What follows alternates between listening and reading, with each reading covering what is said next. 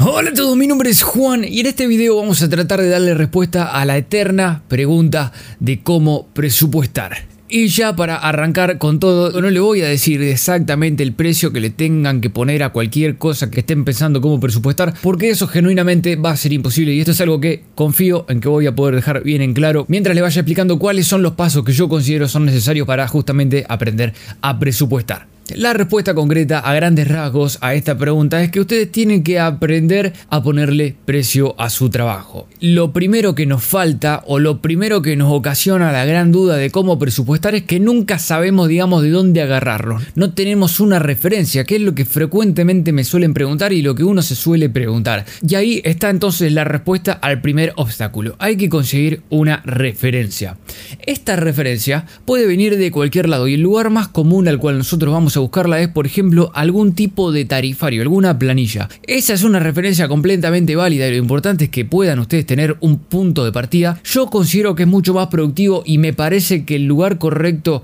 a buscar una referencia es a un lugar mucho más adentro de ustedes y ahora voy a desarrollar sobre eso. Acá entonces es donde comienzan los problemas y donde nos empezamos a encontrar con, creo yo, uno de los principales problemas ante esta situación, que según mi criterio están representados en la inseguridad. Ustedes me van a empezar a decir que bueno, que no saben, que no saben o no están seguros cuánto cobrar o qué precio ponerle a lo que sea. Y ahí es donde van a buscar confianza en otro lado. Por eso siempre uno está buscando esa confianza, esa respuesta en un tarifario, en alguien que te pueda decir exactamente cuánto tenés que cobrar por eso que a vos te vinieron a pedir. Por más de que lo que te hayan pedido probablemente sea un video que no exista y que no necesariamente haya una referencia exactamente igual, y por más de que a lo mejor el resultado al cual vos puedas llegar sea único y diferente, de acá se desprende una cuestión como muy delicada, que es justamente el hecho de andar pidiéndole el precio a otra persona. Hablar de plata con otra persona es una cuestión que normalmente suele ser muy delicado. Preguntarle a un tercero cuánto cobra. Entre ustedes y nosotros creo que sabemos que es como una pregunta que no se debe hacer. Alguno podría llegar a pensar que puede llegar a ser tomado hasta como una falta de educación. Entonces esto de por sí ya te pone en una situación media incómoda y yo normalmente les recomendaría que eviten esto de pedirle el precio a otra persona y que de última si igualmente lo quieren hacer lo hagan con aquellas personas con las cuales ustedes tienen genuina confianza, digamos, que saben que no se van a incomodar por la pregunta y que tal vez les puedan llegar a decir y que eso les pueda llegar a servir como una referencia. Pero normalmente yo es algo que evitaría y que definitivamente no permitiría que me paralice el hecho de que no haya un tercero diciéndome cuánto cobrar por algo, hay que presupuestar igual. El paso siguiente entonces es genuinamente agarrar y presupuestar. Esta versión del presupuestado en una instancia en donde vos todavía de última ni siquiera sabes cuál es el precio que vas a presupuestar, pero en base a lo que te digo y al animarte presupuestas igual, esto va a derivar en dos escenarios posibles. Estos dos escenarios son muy sencillos, el hecho de que te acepten el presupuesto o que no te acepten el presupuesto. Si te aceptan el presupuesto es posiblemente porque el número que pusiste o está dentro de cierto parámetro que es coherente, que es aceptable o incluso que es muy barato, pero en definitiva es un escenario positivo porque ese primer trabajo que estás presupuestando de última ya te da un piso que te permite entender que vas a poder de a poquito en las próximas oportunidades que se te vayan presentando presupuestar un poquito más, un poquito más, un poquito más y en base a tu criterio y andar midiendo y tanteando un poco el escenario vas a poder saber hasta dónde puedes empujar y cuándo se empieza a alcanzar ese techo que separa el hecho de que te acepten y que no te acepten el presupuesto. El otro escenario que normalmente es el más trágico y aquel al cual le tenemos mucho miedo es el que no te acepten el presupuesto. En esa situación es donde vos vas a tener que empezar de nuevo a ir en esta búsqueda introspectiva, como bien yo les decía, y empezar a genuinamente hacer una evaluación interna de alguna manera de lo que vos estás ofreciendo, de la manera en que estás abordando la situación, y vas a tener que tratar de descubrir ahí cuál fue el motivo por el cual no te aceptaron. A veces puede ser el precio, puede ser que hayas metido un precio que fuera como mucho más elevado de lo que el cliente a lo mejor quería o estaba dispuesto a pagar, o lo que se cobra, podríamos decir, y por eso no te lo aceptaron, pero muchas veces hay otros motivos, como por ejemplo el hecho de que a lo mejor el precio está bien, pero vos de alguna manera no sos lo suficientemente convincente, tal vez no tenés un portfolio como que certifique el hecho de que si alguien invierte en vos esa cantidad de dinero vos vas a estar a la altura de responder, y muchas otras cosas pueden llegar a ser. Pero lo importante es que estas dos situaciones en donde yo los estoy poniendo en este momento, esta idea de presupuestar ya, sin paralizarse, no necesariamente creo yo es una actitud mercenaria por mi parte ni nada por el estilo, decir bueno, cobren lo que pinte y ya está, sino que lo que estamos tratando de hacer y creo que lo vamos a lograr procediendo de esta manera es resolver nuestro conflicto interno, ese conflicto interno que tenemos todo el tiempo de tener miedo al presupuestar. De esta manera lo que van a lograr, independientemente de que te acepten o no te acepten ese primer presupuesto, es en realidad empezar a perderle miedo al simple hecho de presupuestar. La única manera de que sepas y de que de última encuentres tu precio es contrastándolo con una realidad y entendiendo si te está valorando más de lo que pensás o a lo mejor te está valorando menos de lo que pensás. Eso de alguna manera te lo va a dar el feedback, como muchísimas cosas de la vida que recién empezás a entenderlas cuando te chocas con determinadas realidades. Pero más importante aún es que como consecuencia de ya no preocuparte por presupuestar, puedas empezar a preocuparte por mejorar como profesional. Y esa mejoría como profesional la vas a lograr estando expuestos a diferentes trabajos, a contextos profesionales reales, a los cuales no vas a acceder nunca si nunca presupuestas. Yo siempre digo que el cotizar el primer trabajo no tiene que tener como consecuencia el hecho de ganar tu primer dinero, sino el hecho de aprender cuánto cobrar en tu segundo trabajo. Entiendo que muchos de ustedes estén pensando y tengan la necesidad incluso de decirme que no se pueden dar el lujo de agarrar y ponerse a experimentar con esta idea de presupuestar porque necesitan el trabajo ahora mismo y el prueba y error no es una opción y yo lo respeto absolutamente, entiendo la realidad, soy consciente de que eso existe especialmente en los tiempos que corren. Acá más o menos en este escenario puede aparecer otra pregunta que también se pueden estar haciendo y es ¿qué pasa si más allá de que ustedes tomen esta actitud empiezan a presupuestar eternamente y nunca les aceptan los presupuestos? Bueno, ahí es donde viene también una cuestión que es a lo mejor poco amigable o medio políticamente incorrecta, pero la realidad es que puede haber un desbalance de alguna manera, si pudiéramos llamarlo así, entre la valoración que vos tenés de vos mismo y lo que el cliente está dispuesto a pagar. Lamentablemente hay muchas veces en las que nosotros mismos como profesionales pensamos que valemos un montón, pensamos que el laburo que nosotros estamos haciendo es de alto calibre, es completamente diferente y desde esa subjetividad no podemos ver que tal vez hay otras personas que están más o menos en condición de hacer lo mismo que nosotros estamos haciendo. Este es uno de los motivos por los cuales si ustedes ya me siguen desde hace un tiempo, estoy siempre tratando de empujarlos o pegarles un cachetazo cuando abusan de los recursos que son como un poco banales, porque son en estas situaciones en donde de alguna manera entra en juego esa cuestión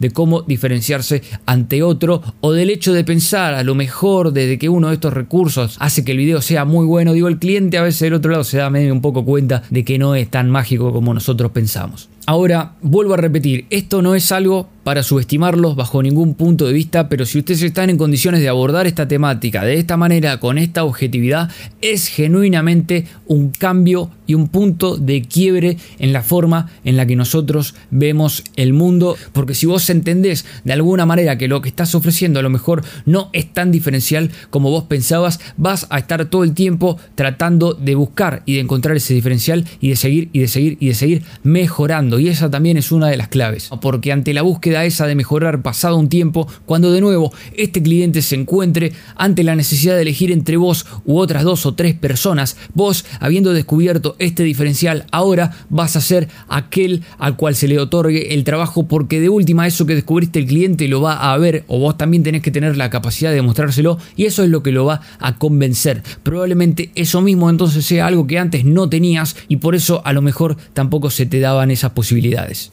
Pero lo más importante de alguna manera para que nos caiga la ficha es que si nosotros no tomamos esta determinación o este punto de vista, la vereda de enfrente es simplemente el hecho de nunca asumir que a lo mejor yo no soy tan bueno como yo pensaba y lo peor de eso es que eso nunca te va a poner en movimiento y siempre vas a tener una mentalidad de decir, bueno, no es culpa mía, hay una conspiración, digamos, hay alguien del otro lado que no me está dando lo que yo tal vez merezco y eso por definición los pone a ustedes sin la capacidad de hacer nada. Básicamente, si el motivo por el cual no te aceptan los trabajos es porque los clientes son demoníacos, son malditos, porque no valoran tu trabajo, ¿qué puedes hacer vos para que te den el trabajo? Si el cliente de última tiene una cabeza de termo y que no valora tu trabajo, la va a seguir teniendo. El escenario apocalíptico va a seguir siempre el mismo. Si nosotros asumimos que ya hicimos todo bien, entonces significa que no hay nada más por hacer en ese mundo en donde no te aceptan los presupuestos. Entonces, básicamente pensar de esa manera es meterse en un callejón sin salida donde no tenés control ni siquiera de tu propia profesión. En este escenario en donde todavía tal vez no te acepten los presupuestos, también uno tiene que entender que el hecho de que te acepten un presupuesto, de ser seductor para con un cliente,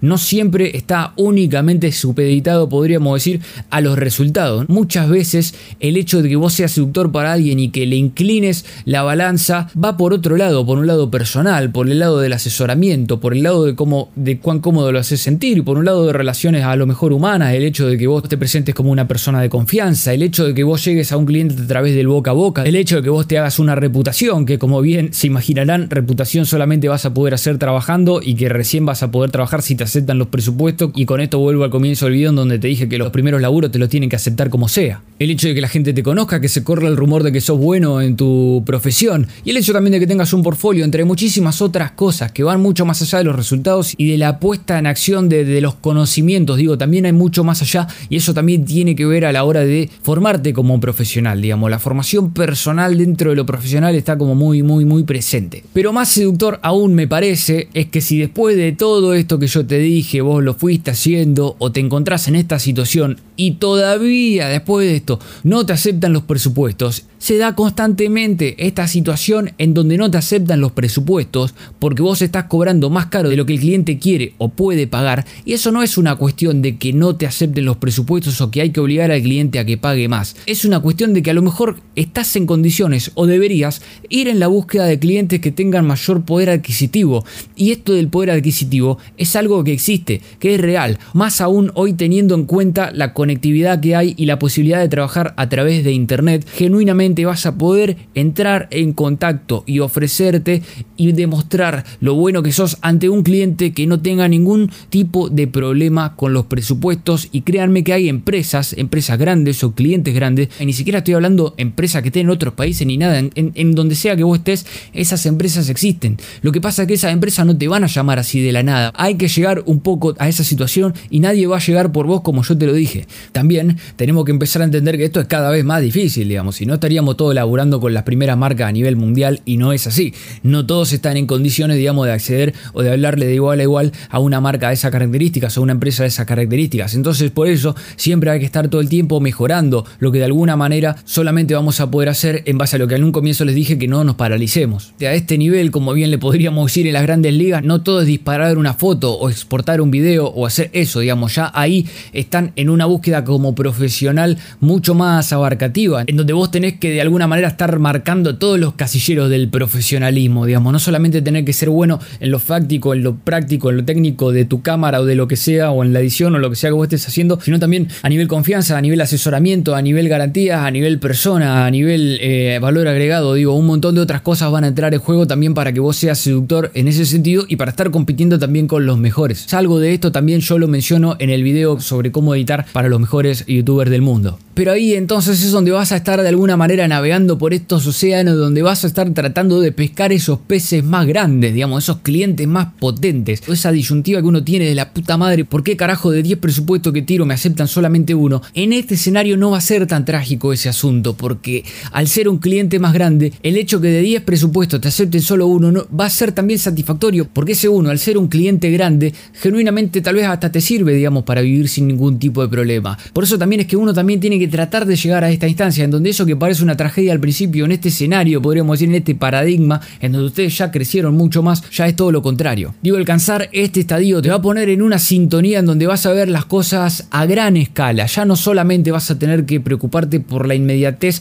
de ese cliente específico que no te aceptó ese laburo que necesitabas hoy. Llega un punto en donde si ustedes valen la pena, la gente entiende que vale la pena pagar un poco más de alguna forma porque ustedes están brindando una garantía, están brindando la seguridad de que no van a fallar. Y ahí ya vas a entrar en un bucle en donde vas a tener de alguna manera la confianza de que el presupuesto te lo van a aceptar. Digamos, si vos generaste esta jerarquía, digamos, siempre te va a pasar que no te aceptan todos los presupuestos, pero los presupuestos vos sabés que van a entrar. Porque la gente quiere tener lo que vos ofrecés y porque vos demostraste que eso que vos ofrecés vale genuinamente la pena. Pero solamente se llega a esto después de todo este camino que estuvimos repasando nosotros en este video según mi criterio. Es muy importante entonces esta referencia, este lugar donde nosotros empezamos, este primer número. Yo sé que muchos de ustedes a veces lo piden, a veces lo encuentran en internet. En el caso de que lo encuentren en internet, es una referencia absolutamente válida. Digamos, ustedes solamente son libres de decidir cuál es la referencia que ustedes consideran. Cuando noten de alguna manera que ese número que encuentren en algún lugar de internet, en un posteo, en alguna planilla o lo que sea, si es una red social o algo por el estilo, revisen los comentarios.